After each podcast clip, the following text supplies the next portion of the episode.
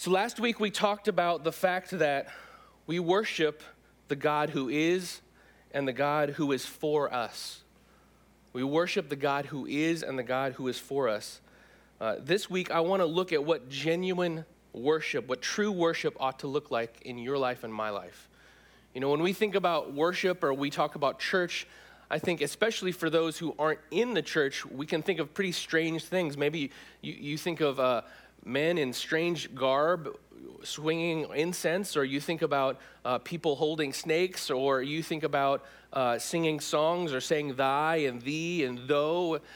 There are a lot of things that we think about that really aren't necessarily directly associated with what real worship ought to be.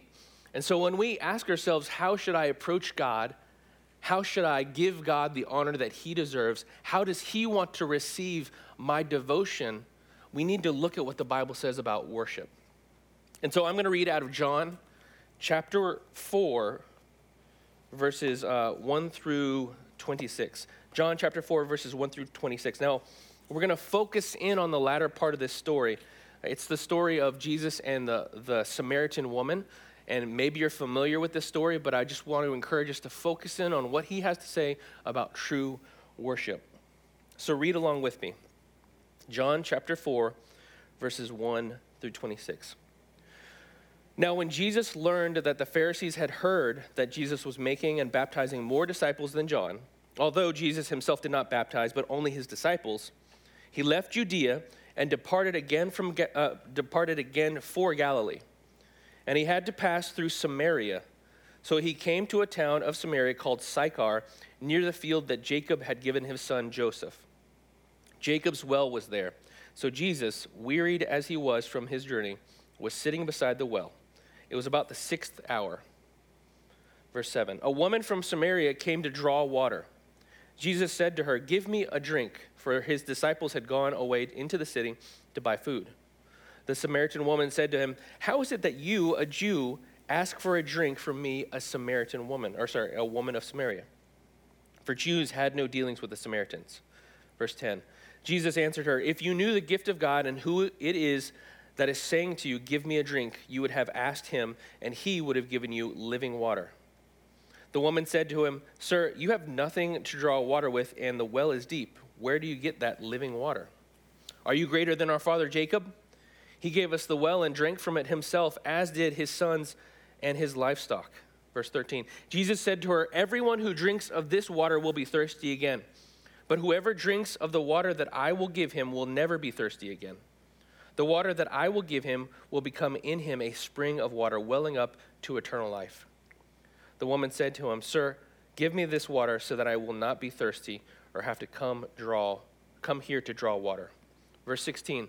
Jesus said to her, Go, call your husband and come here. The woman answered him, I, I have no husband. Jesus said to her, you're right in saying, I have no husband, for you have had five husbands, and the one you now have is not your husband. What you have said is true. The woman said to him, Sir, I perceive that you are a prophet. Our fathers worshipped on this mountain, but you say that in Jerusalem is the place where people ought to worship. Jesus said to her, Woman, believe me, the hour is coming when neither on this mountain nor in Jerusalem will you worship the Father. You worship what you do not know we worship what we know, for salvation is from the Jews. But the hour is coming and is now here when true worshippers will worship the Father in spirit and truth.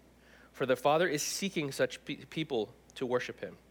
God is spirit, and those who worship him must worship in spirit and truth. The woman said to him, I know that Messiah is coming, he who is called Christ. When he comes, he will tell us all things. Verse 26 Jesus said to her, I who speak to you am he. This is the word of the Lord to us. Let's pray. Father, we recognize that we don't often come to you rightly in worship, that we can be distracted, we can be mistaken, we can be confused about what true devotional worship looks like, what it looks like for us to ascribe honor and praise to you in our lives and we can begin to go through the motions or look towards towards outer aspects of of worship without addressing our whole being, who we are, and our disposition toward you. So, God, I pray that you would help us to come back uh, to the center of what worship is, to worshiping you out of the overflow of your Holy Spirit's work in our life because of the work of your Son and the reality and truth that he reveals. God, help us to worship you in spirit and in truth, we pray. In Jesus' name, amen. Now, this is a long passage, and I recognize that there's a lot going on, and, and a lot has been said about this interaction that Jesus has with the Samaritan woman. So, we're not going to focus too much on, on every single aspect of their conversation, but I do want to highlight some things as we, as we begin to look at this text. First of all, we see in verses 1 through 6 that Jesus is traveling. If you look on a map, he's traveling north from Judea up through Samaria uh, into Galilee. And he's tired, he's worn out, and he's having to go through an area of uh, Samaria called Sychar, which uh, the, the Jewish people did not want to interact with the Samaritan people. We see that uh, if you were to go back and look at other portions of the Bible and, and look at the history behind this, that the Jewish people viewed Samaritans as religiously and ethnically tainted, and there was great animosity between the two groups. Uh, in, in, the past, the, the, the, Jewish people had been exiled, and, and, the ones who were left ended up uh, joining their religion with the, the uh, foreigners who came in, as well as intermarrying. And so when the Jewish people returned, they, they viewed the Samaritans as, as I said before, religiously and ethnically tainted. And so Jesus is in this situation where he's really in the middle of this ethnically uh, uh, charged area where the Jewish people looked down at the Samaritans, and the Samaritans likewise looked down and disagreed with the Jewish people. And he, he finds himself just sitting and he's tired. You know, this is an interesting text in one part because Jesus is what? Tired. He's not just God although he is God, but he is fully human, and we see that he is wearied from his journey, as it says in, uh, in uh, verse 6. And so he stops there. In verse 7, we see that a woman from Samaria came to draw water. Now, you need to understand that verse 6 tells us that it was the sixth hour, and John is being specific so that we understand when this is happening. It's the sixth hour. They usually started around 6 in the morning, uh, around the time when the sun would rise. And so this is about midday, noontime, and it is hot. It is hot in Samaria, and this woman is coming by herself to draw water from the well and, and take it back to her home. So there's something interesting going on here. She is coming alone when normally women, women would come in groups, and she is coming in midday when normally people would come early in the morning when it was still a little bit cooler. And so we see that, that perhaps she's isolated, perhaps there's reasons behind, and, and uh, John gives us the reasons later on, what, likely why, why she comes later. She comes alone midday, likely because of the shame and brokenness that will be re- revealed. Uh, and this, she has this conversation with Jesus that he interacts with her. He says in verse 9, um, I'm sorry, Jesus says in verse 7, Give me a drink. He's thirsty. He's actually thirsty. And so he says, Give me a drink. In verse 9, she replies, How is it that, you, a Jew, ask for a drink from me, a Samaritan or a woman of Samaria? Uh, for Jews had no dealings with the Samaritans, John tells us. So this woman is a little taken aback that there's any sort of interaction happening on really for two reasons. One, because she's a Samaritan and he's a Jew, and then two, because she's a woman and he's a man, and normally these interactions wouldn't have happened. And she's asking why. And he begins to have a discussion where he, he starts to talk about water, but water symbolizes something that she doesn't really catch on to until much later. And he, instead of answering her question, he says in verse 10 If you knew the gift of God and who it is who's saying to you, Give me a drink, you, have, you would have asked him, and he would have given you living water.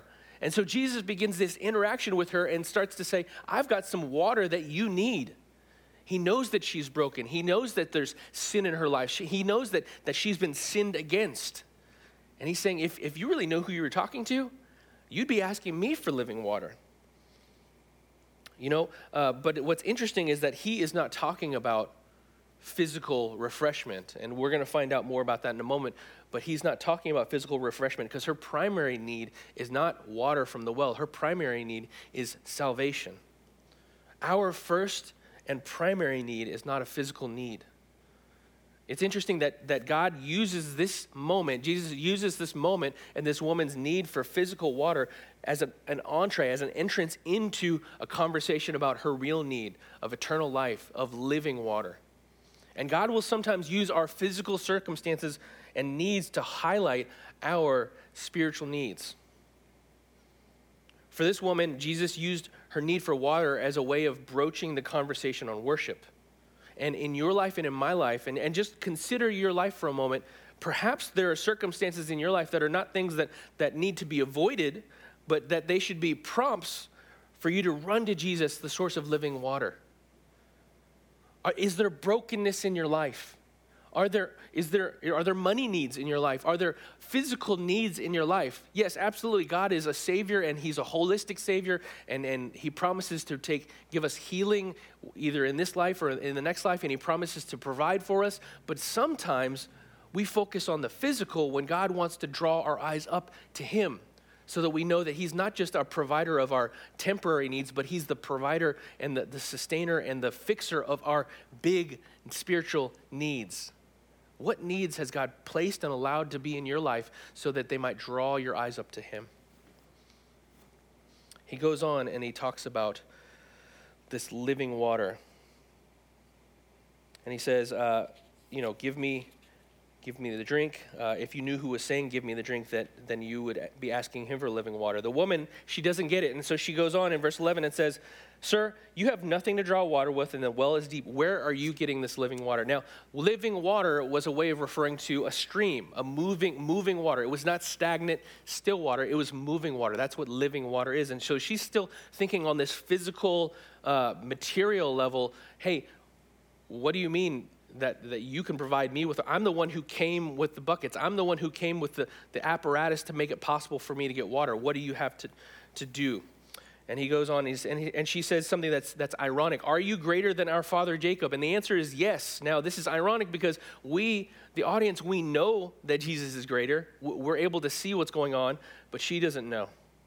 And she goes on, he gave us the well, and, and she begins to talk about, about uh, Jacob.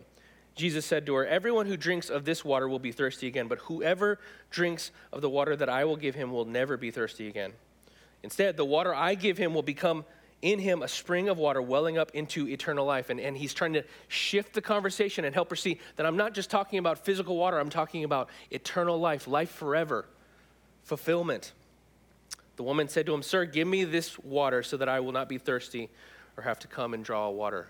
So we still don't see that she's quite getting it. And so Jesus goes to the next level to shift the conversation. He broaches the conversation about her brokenness. In verse 16, it says, Go and call your husband and come here. Now, Jesus, because he is Jesus, he knows what's going on in her life. He knows her brokenness, he knows her situation. And so he begins this discussion and he, and he asks, Hey, give me, or go call your woman or go call your husband and come here. Verse 17, the woman answers him, uh, I have no husband. And Jesus responds, You're right in saying, I have no husband, for you have five hus- you've had five husbands, and the one you have now is not your husband. What you have said is true. Jesus knows what's going on in her life. Jesus knows her brokenness, and yet he's willing to interact with her and, and really draw her to himself and offer her something that she deeply needs. Family, do you feel isolated by your sin today? Do you feel isolated because others have sinned against you? Do you feel isolated because of the brokenness in your life? You know, have you gone to the proverbial well midday in order to avoid people? Have you avoided church because you didn't want to see those people? Have you avoided certain interactions with people because you didn't want to see them and be hurt by them? Jesus knows your brokenness. He knows your sin. He knows how, how other people have sinned against you, and He is willing to enter into your world. You know, Jesus doesn't begin to have this conversation with the woman at the well in order to shame her, but the reality is, until she comes to understand what her real need is, he isn't going to be able to offer her the help that she needs. And when we can come to God honestly and genuinely, then he can really begin to address the needs of our soul. Now, it's interesting that in response to this conversation, Jesus, or Jesus uh, bringing a, a light to the, the brokenness in her life, she responds and, and shifts the conversation. Sir, in verse 19, I perceive that you are a prophet. Now, some commentators think that she is trying to shift, shift the conversation because she doesn't want to talk about this. Others think that she's engaging and recognize okay he's a prophet he's someone who with some wisdom i want to talk about something that's really important and and the jews and the samaritans did argue about where proper worship was supposed to happen whether it was supposed to be at mount uh, gerizim as the samaritans believed it or it was supposed to be in jerusalem as the jews supposed it ought to be so she asks this question you know I, I perceive that you're a prophet. Our fathers worshiped on this mountain, but you say that in Jerusalem is the place where people ought to worship. You know, okay, you're, you're a man who, who has some perception, you're prophetic. Tell me, where can I go to inter- encounter God? What's the proper place for me to encounter God? And this is where it gets interesting and awesome for us. Because sometimes we want to find the place and the location where we can encounter God. We want to know, okay, what, what conference do I need to go to? What moment do I need to be a part of? What uh, movement do I need to join myself into in order to uh, come in contact with God, in order to find and worship God? And, but Jesus responds in a way that's, that's kind of shocking and surprising. Jesus says to her in verse 21 Woman, believe me, the hour is coming when neither on the mountain, on this mountain, nor in Jerusalem will you worship the Father. When Jesus says the hour is coming, and in, in, the book of John, when John says the hour is coming, he's really talking about the culmination of God's redemptive work in the, in the death and resurrection of Jesus Christ. The hour, the timing, that, that refers to this eschatological or this end time moment where, where God's plan, which started in Genesis, I'm going to bring about redemption for Adam and Eve and all the others. And, and it, was, it was promised by Abraham, or for Abraham, and it was promised to Isaac and Jacob and, and, and going on this promise that God would, would restore and would be, bring re, re, redemption, this promise is being brought to fulfillment. And that's what the language of at this hour means. So he says, The hour is coming where neither on this mountain nor in Jerusalem will you worship. So he shifts the conversation again and he says, We're not going to even talk about the location. I'm not going to get into an argument about this place or that place because as you're about to find out, it's, it doesn't matter or not, not that it doesn't matter, but there's more, something more significant at hand. He says, You worship what you do not know, but we worship we do, what we do know because salvation is from the Jews.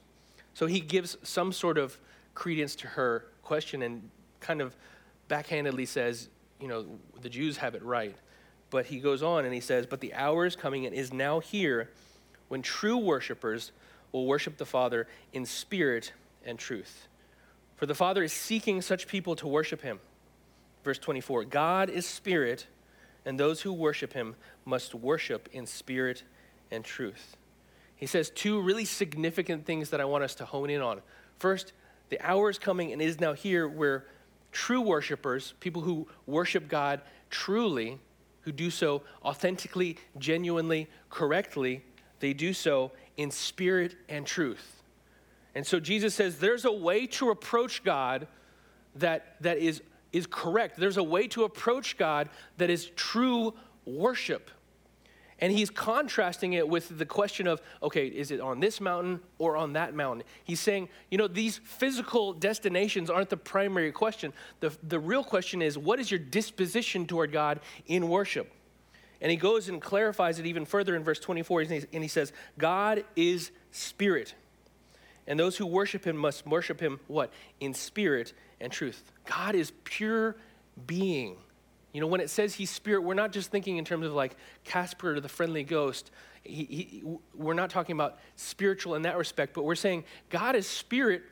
So it doesn't necessarily matter whether it's that mountain or this mountain or this location or that location.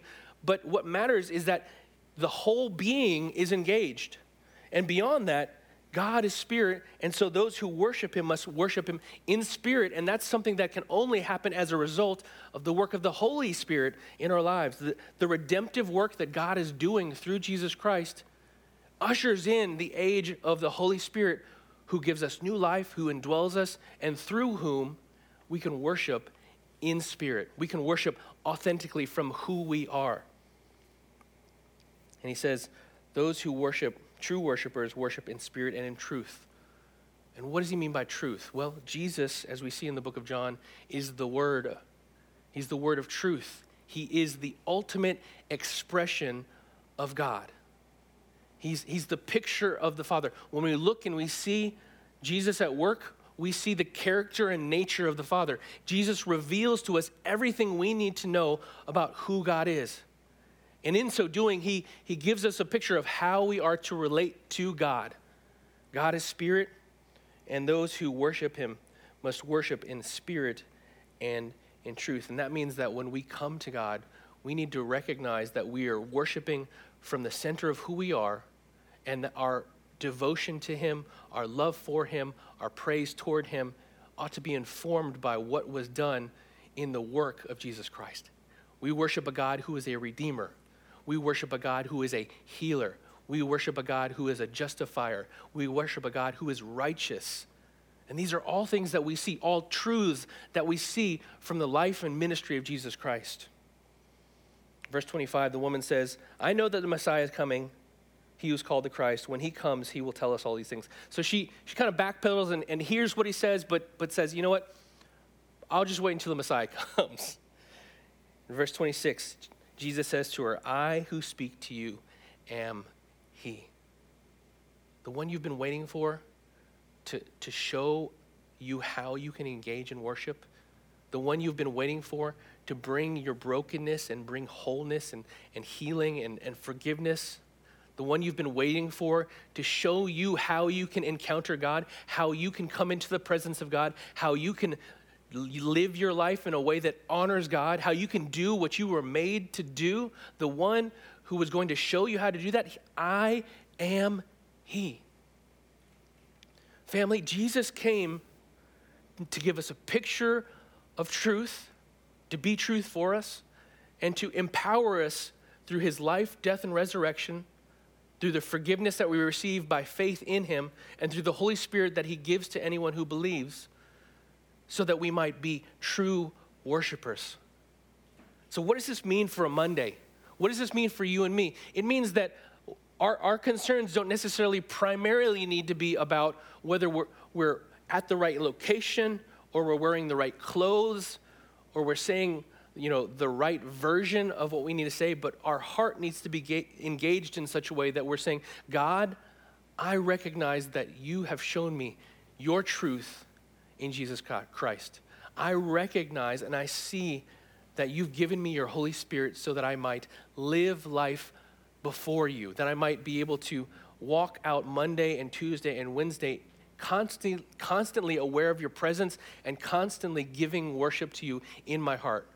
Whether I'm singing on Sunday or I'm, I'm in front of the terminal on Monday looking at an accounting spreadsheet, or on Wednesday night when I'm, when I'm at a restaurant, wherever I am and whatever I'm doing, I can be a true worshiper because I am worshiping you in spirit in my, my, my own being, engaged with the Holy Spirit, and in truth, recognizing all of who you are in the person and work of Jesus Christ. Worship, it happens when we engage our hearts and our minds and who we are, recognizing that, that we do so because of the, the work of the Holy Spirit in our life. And we look to Jesus Christ to inform to give us understanding, to show us exactly what it looks like to, to worship and honor God. And if, if we do anything aside from that, we fall away from true worship.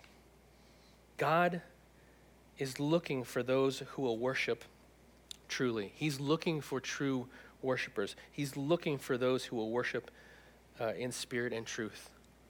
He's looking for you and me to take our brokenness, to take our sin, to take the hurt that has come as a result of those who have sinned against us and to lay them at the feet of Jesus Christ and to be honest and genuine before Him and say, God, I worship you.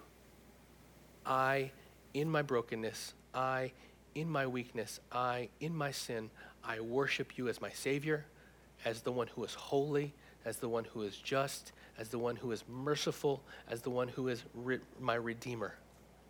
I worship you. I give you the honor and praise that you deserve because who you are and how you re- revealed yourself in Jesus Christ. Let's pray. Father God, we thank you for who you are. We thank you for your goodness toward us. We thank you that you invite us to have living water, that you invite us to have eternal life, that you've given us your Messiah, Jesus Christ, who has revealed the truth about who you are and who has sent your Spirit so that we might have eternal life, that we might be able to worship in spirit and truth, that we might have our devotion to you informed by your life, revealed in Jesus Christ. If you've never trusted in Jesus Christ as your Lord and Savior, the Bible says that when we put our trust in Him, when we trust God, when we trust Jesus and His perfect life, uh, His obedient life and death on the cross, and His resurrection, God restores us to a right relationship with Him. You know, because you and I, we are sinners apart from Christ, that means that we have disobeyed God's laws, we've broken His commandments, and because of that, there is a punishment that is due to us, the punishment that we deserve. And that punishment is everlasting and terrible. But God loves us, and He sent Jesus Christ to live this perfect life and to die on the cross for the sins of anyone who would put their trust in Him.